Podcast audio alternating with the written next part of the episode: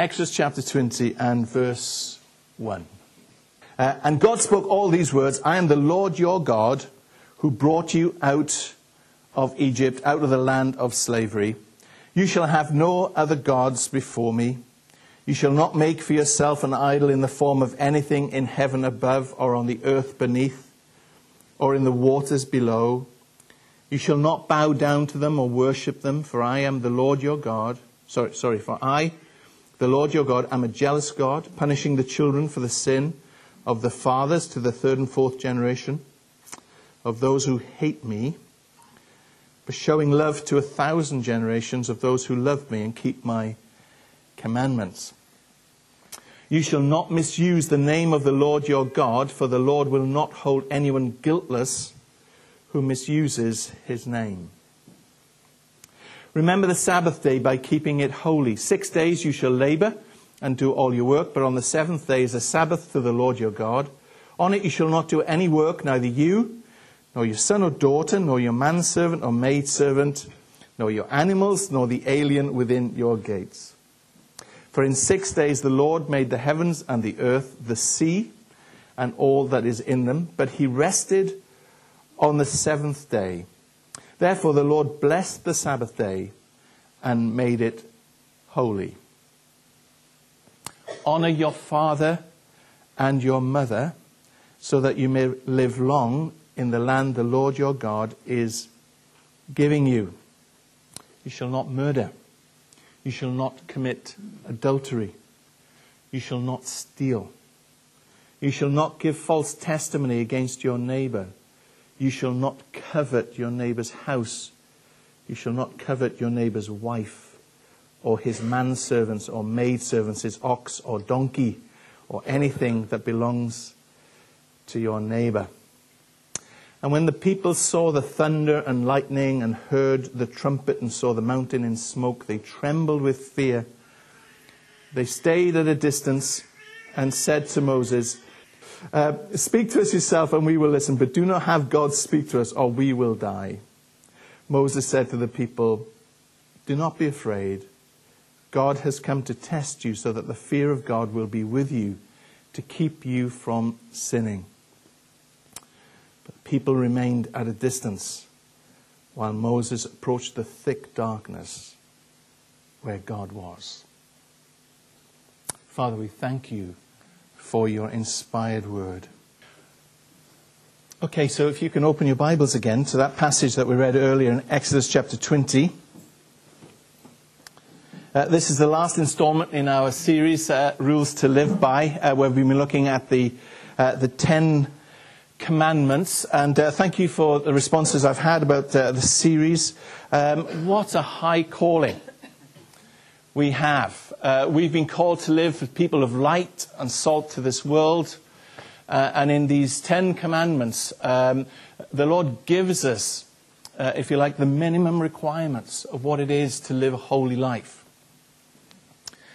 And uh, this morning we're going to look at uh, the first uh, two commandments. Uh, I've joined them together because I, I, just couldn't separate them. They just seem so intrinsically linked. Um, so it'll come up on the screen, but you can follow along in verse 3. You shall have no other gods before me. You shall not make for yourself an image in the form of anything in heaven above, or on the earth beneath, or in the waters below. You shall not bow down to them or worship them, for I, the Lord your God. I'm a jealous God, as uh, we reminded in our um, songs of worship. Punishing the children for the sin of the parents to the third and fourth generation of those who hate me, but showing love to a thousand generations of those who love me and keep my commands.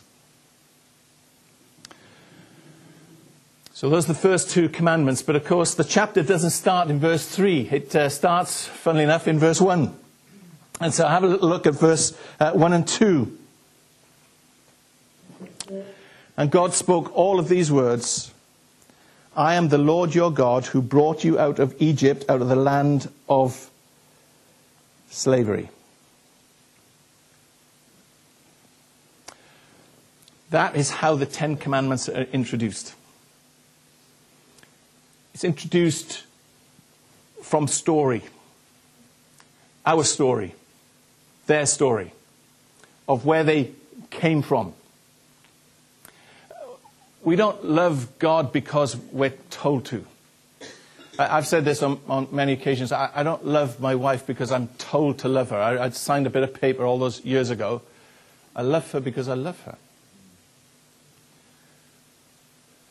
And it's, it's the same uh, for us as Christians when we come to the Ten Commandments. Uh, we don't love God because we're told to love Him, although it's a, it's a good commandment to love God. We love God because of a response that is in our heart for all that He has done uh, for us. Uh, one of the things that uh, has been sort of underpinning this whole series that when you look at the Ten Commandments, we can't live them. I've not met a person yet, and there's some great people here, some godly people here, but not one of us would say that we've kept the Ten Commandments. But we know a person who has, and his name is Jesus. And so, my salvation, your salvation, if you're a Christian, if you're a believer here this morning, it depends completely on the fact that He so completely fulfilled the law paid the price. Next weekend, come Friday, we'll be again reflecting at the foot of the cross. Why? Because He died in our stead. He took upon Himself our sin, our guilt, our shame. And He took it on because He loves us so much. I remember when the kids were little, uh, we'd have this thing about, you know, how, how much do you love me? Do you, do you love me this much? And they go, no, no, I don't love you that much. I, I love you that much. I go, if you love me that much, I love you that much. And then, then of course, and of course, you would get so wide. And of course, you can't get to that point and not think about Calvary. See, our love, if, we, if we're going to understand these first two commandments, it can't be because of a command, it comes from a response.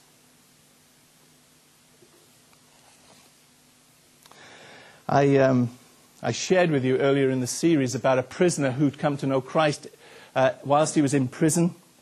Thank God so many people do find Christ in prison because of uh, prison ministries that go on up and down our land. And um, he'd broken a few of the commands, uh, like the rest of us. Um, but he finds himself released from prison, goes to a church, and uh, he looks up and uh, he sees the Ten Commandments. And uh, um, his initial thought was, oh my goodness, not more condemnation because he'd broken quite a number of them. But the, the Holy Spirit whispered into his heart, and he said, No, they're not commandments for you, they're promises. You, you will not murder again. You, you will not steal. You will not commit adultery. Because now you have the power of the Holy Spirit living in your heart. You see, the Word and the Spirit are so intrinsically linked. You cannot live. You can live a moral life, and there are plenty of good moral people around us. But you can't live the Christian life. You can't love the way that God requires unless you have the power of Jesus' Spirit in you. Have a look at verse 2 again with me. It should be up on the screen. It says, I am the Lord your God who brought you out of Egypt out of the land of slavery. He's the, the God who, uh, at the tender age of 15, um, halfway up a mountain in mid Wales, there was uh, about a dozen of us and a million sheep, it seemed like that. Where God opened His Word to me. I'd, re- I'd read His Word. I've been searching His Word since about the age of 13 um, God, had, God had certainly started something in me. I, wanted to, I wanted to know about why I, why I existed. I wanted to know more about the cosmos. I, and I just found myself just searching Scripture. And that was that one Friday night in a lovely, balmy August evening. I just knelt at the foot of my bed and just I wept and I wept over my sin. I was only a boy of 15. I hadn't had that many years to sin that much, but I'd been pretty good at it. Um, and I said, just Lord, and what happened? I just had this picture of my sin, but I also had a picture of Jesus carrying it. That's a powerful image. And there's no wonder I wept. Because a huge part of me thought, why on earth would you ever do that for me? But it's the truth for all of us here who are Christians. That we've recognized that our sin has been laid on Jesus, the, the substitute, the paschal lamb, has been slain for us. But whether you, you're a Christian or not Christian, that is true for you. He died, died for you.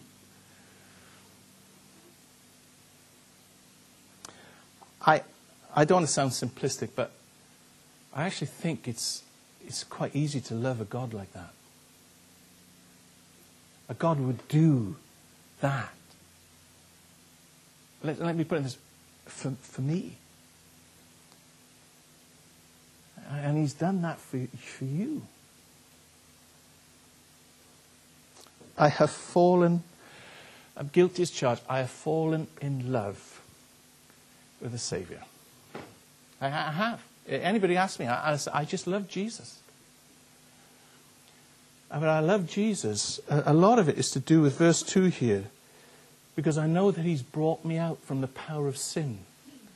But He doesn't just bring us out, He brings us out to bring us in. And he wants to bring us into fullness of life. Uh, I have come that you may have an abundant life. And the enemy, of course, wants to close us down. He wants to enslave us. He wants to take us back into bondage where we don't belong. But so often we find our feet going there. And, and he wraps us up with all kinds of stuff guilt, all kinds of different addictions, all kinds of different weird thoughts going on in our mind about other people, but also about ourselves. And God says, if only you'd allow my word to set you free, because that's where the truth is and that's where freedom lies.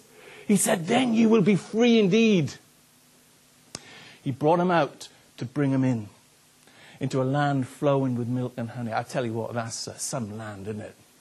Um, Sue and I nipped over on Friday afternoon to see our folk in, in Swansea, and um, we can go two ways. We, we, can, well, we can go a number of ways, but we can go belt on the motorway, um, or we can go via uh, Brecon okay, which is longer.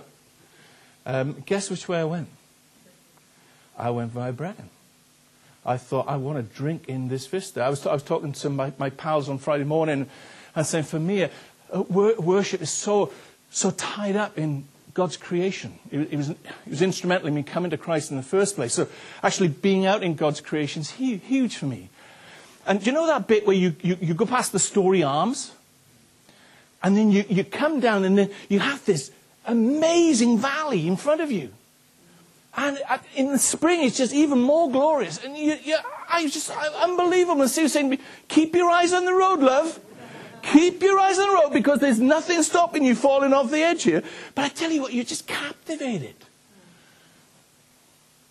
Oh my goodness. I, I can love a God like that who created this.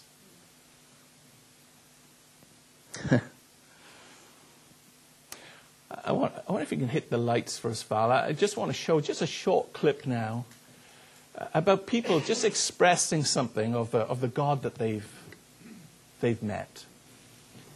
What if God told you who you are? That in Him there is no condemnation, no judgment, no rejection.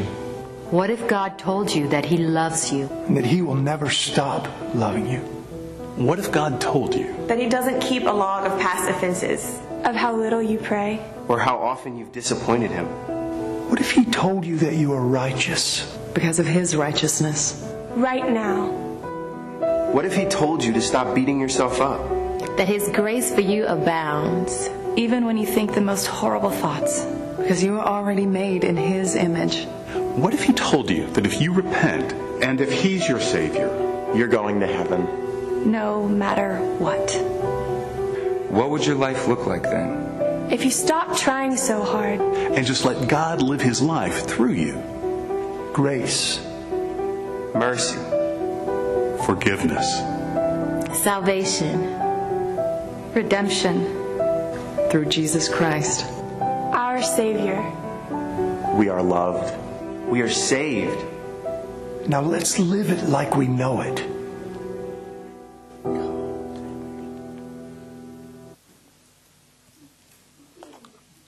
Am, am, I the only one who's nearly weeping with that? Um, that's, the, that's, the God, that's the God we've been called to love. From the age of about 15, through to 40 something,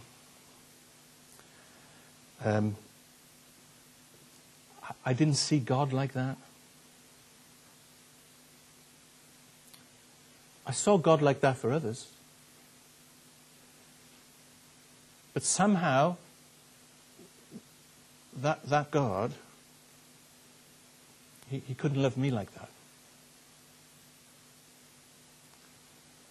And, and it's a lie, of course. And um, the, the, the, problem the problem is is that um, you can read truth as much as you like, but unless it actually permeates down into your heart, it actually does very little. That, that's why you can have people filled with God's word in their brain, but actually their lives are painful. I mean, painful to others. But, but then a, mo- a moment came, and I've shared with you a number of times, and it's whilst I've been your pastor, when I, and I realized that the image of God that I had, which was a little bit like a, a nasty schoolmaster, that if you didn't quite live up and get the grades, then you'd have the cane.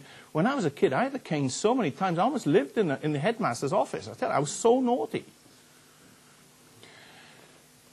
I know some of you are really surprised by that. Um, wow, I was so naughty. And I, I, I don't know, I just, I just enjoyed being naughty, I guess, but um, it seemed a lot more fun. Um, but anyway, that's another point. Um, but I remember, I, and they used to use, um, they used to use gym shoes. Do, do you remember that? And uh, I tell you, and a friend of, friend of mine said, oh, David says, no problem. So you just put a book down your, down your trousers. And so I did that, and he saw that I had a book, growing you know, because actually the shape and whatever. So I got 10 more. And I thought, just take the pain initially, boy. Um, but I had this image of God that was a bit like, and, and he was not a bad head teacher. Don't, please don't. I was just a naughty boy who just wouldn't listen to rules. But when you carry that image of God in your heart, when it talks about fearing God, which means about awe and respect, not the fear of getting to the head teacher's room knowing good you're a whack. You, you can't respond in like. And so, uh, so now when, when I come to the Father and, and, and I think about the Father, I, I, I try, we, we, talked about this on Friday at Leaders, but uh, we, we need to have um, this, this balance of being able to know that we can come to Him as Abba Father, that is such an intimate relationship with a, with, with, with a dad, but also come to Him in awe that He is the God of the cosmos. But to know that not only is He with us, the God incarnate in Christ, but that He is for us. He's not just with us, He's for us. And, and, so there was a flip in my heart and in my mind about when I come to this God, He's like that father who sees the prodigal and he's running like mad towards him. I see, that's the image I have now. I tell you, you can fall in love with a God like that. It's more difficult if you've got an image of Him being this tyrannical head teacher.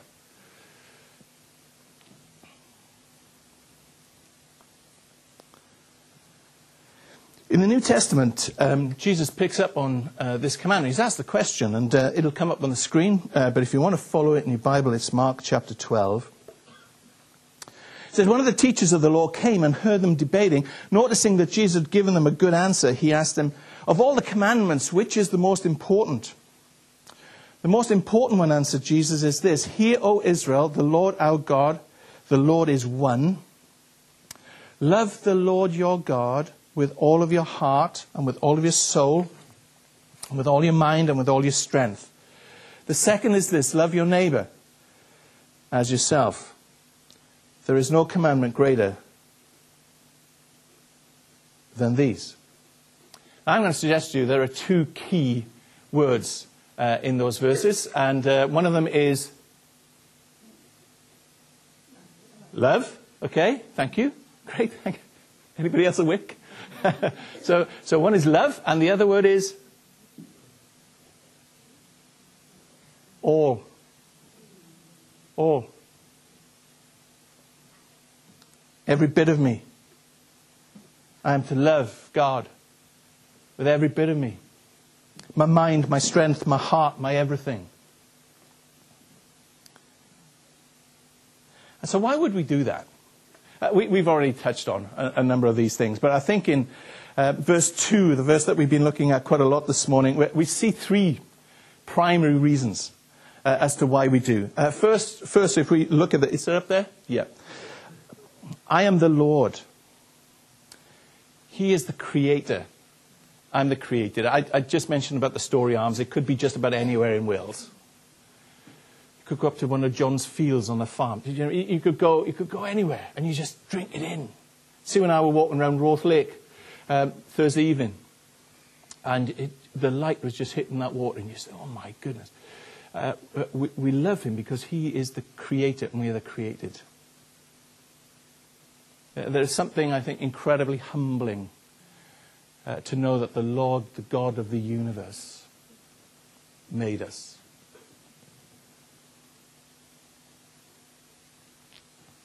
But he's not just the Lord. If you look at it, he says, I am the Lord your God. I still pinch myself that I can call him Father. And, I do understand that some, some people have a problem in thinking of God as Father because they may have had difficult relationships with a, a father. Um, but I, what I would encourage you to do there, I, would like you to think about the, the kind of father that you think would be the most wonderful, ideal father. And, and God is that on steroids.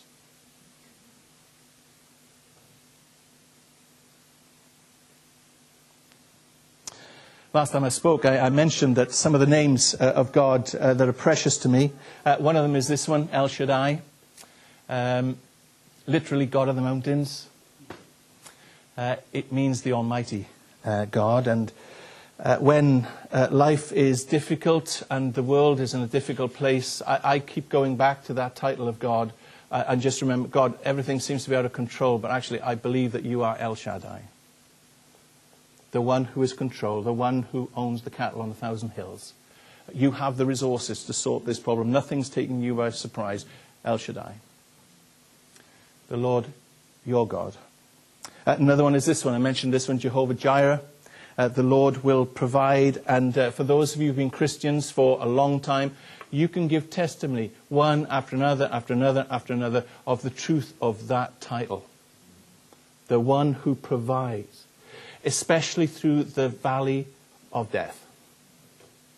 Those dark, dark times that we would never vote to go into, and yet God does something with us in those periods that the sunshine can't bring. And there is a, there is a closeness, there is an intensity in that relationship that, frankly, frankly, you can't manufacture in any praise and worship session.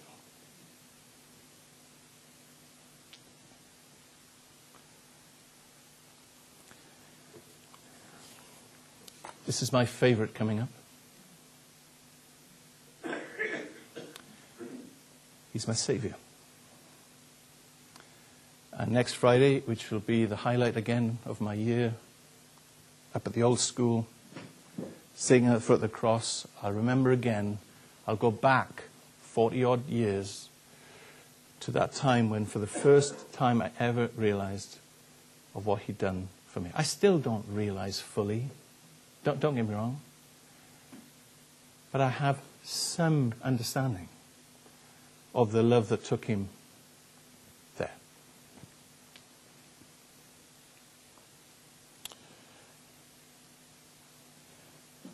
The Savior. If we look at that verse again, I am the Lord.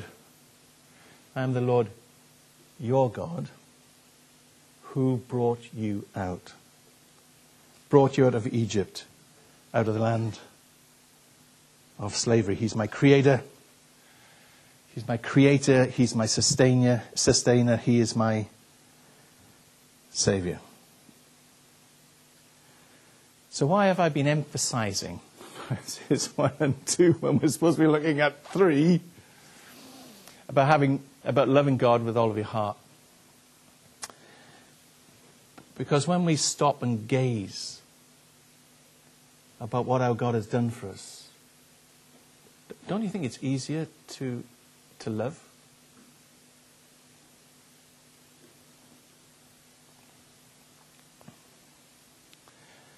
I, want to say here that loving God first doesn't equate to loving others less. I come across this uh, misconception. Uh, we've got a wonderful group that meets on a Tuesday. Um, it's a post alpha group, and it's a wonderful, wonderful group. And some of the questions there um, are, are just, they're great questions. And one of the questions that, that, that, came out here is that if we, if we are to love God with all our heart, mind, soul, and strength, but, but what, what about my kids? What about so and so? What about so and so? And I can't, I can't remember if it, I think it was Chris some years ago when he, he talked about um, taking your bucket to, to, to the ocean. And uh, because the, the, bucket, the bucket represents, it, represents our capac- capacity for love, okay? And some of us might have got a bucket, some of you might have got a bath side bucket, okay? But baths are too, ca- too heavy to carry to the ocean, so let's use a bucket. The problem for you and me is that we so easily run out of love in our bucket. And so we have to keep going back to that ocean. And I remember Chris saying, he said, look, if you're going to go back to the ocean, make sure you've got a big enough bucket. It stayed with me all these years. Because what he's, what he's saying is, is, is, right. But, but actually, what, what I want to do with this is, and I've been, I've been sensing it in my own heart. Uh, I've been sensing that my bucket's been getting less and less with water, or God's love. And one of the reasons for that is I'm not hanging out enough in the ocean. I'm not, I'm not taking regular enough trips back up to the ocean fill it up again. And there's all sorts of reasons why that doesn't happen for us. It's not because we've suddenly fallen out in love with the ocean. We, I love the ocean. I, I love the whole idea about being filled up with God's love. But stuff gets in the way, and you know that.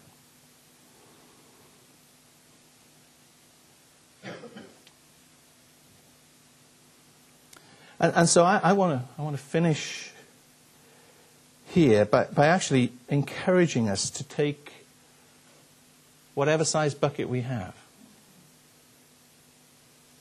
And some of you have got remarkable size buckets.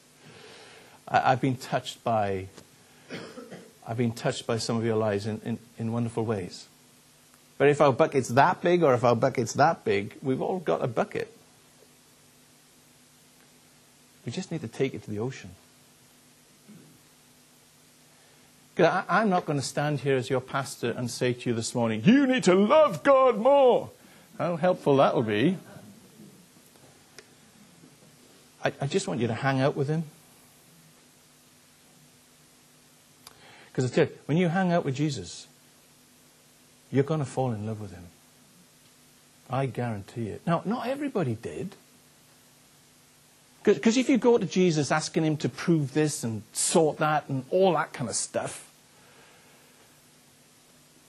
I, I, I, don't, I don't think it'll make a huge amount of difference because the Pharisees did that with him. There he was, the true living God.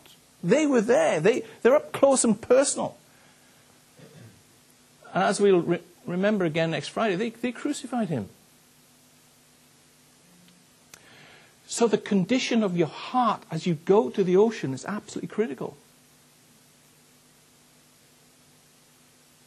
If you want to go to Jesus and get him to be a performing dog, don't go. But if you want to go to Jesus humbly, knowing that he's the creator and we're the created, and that he's got every answer to every problem that you have or will ever face, then he'll meet you. If you seek me with all of your heart, you will find me, says the Lord. Ask and it will be given. Knock and the door will be open to you. But go with grace and go with humility. As Sue and I head off um, on sabbatical in two, three weeks' time, huge part of that period for me is to keep taking that bucket to that ocean. Um, to get filled and filled and filled and filled. But it's not just for pastors. It's for each of us in the busy lives that you have somehow to factor into your priorities this journey to the ocean. Can I say something? I, have been wondering whether to say this or not saying, but I'm going to say it, and because uh, I'm going off on sabbatical, so you can show to John. Um, one of the big things that gets in the way of us taking our bucket to the ocean are our kids. They're our kids. The Lord says, You will have no other gods before me. And I tell you what, it isn't stuff, not even saws, that, that actually uh, captivate, captivate my heart, really. It's my wife and my children. And you know, when our kids were growing up, if they're quite talented kids, you, you get this, they're involved in all sorts of things. Oh, they're good at rugby, or they're good at gymnastics, they're good at this, they're good at that. Oh my God, my son came home to tell me that he'd been selected to go and play out in Barbados by a school he doesn't even attend.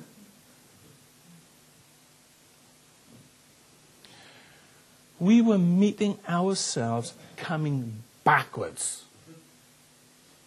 And so many of you are. And do you know what that does? It says that you love your kids, but it also says that you're so knackered. Sorry, am I allowed to use that word? You're so knackered that you haven't got time to get to the ocean and top yourself up. So what happens? They get a fried mum, they get a fried dad, and they don't see the peace and the joy and the love. Can I urge you, instead of taking them to some of these activities, take them to the ocean with you? Take them to the place where you hang out with Jesus. Oh gosh, that sounds so whatever. But I speak as a parent who's failed on that. So many times. But take them to the ocean with you. And that might mean that you've got to say, no, you know, I know that you're gifted in this, but do you know, no, on that Wednesday night, you're not going to that.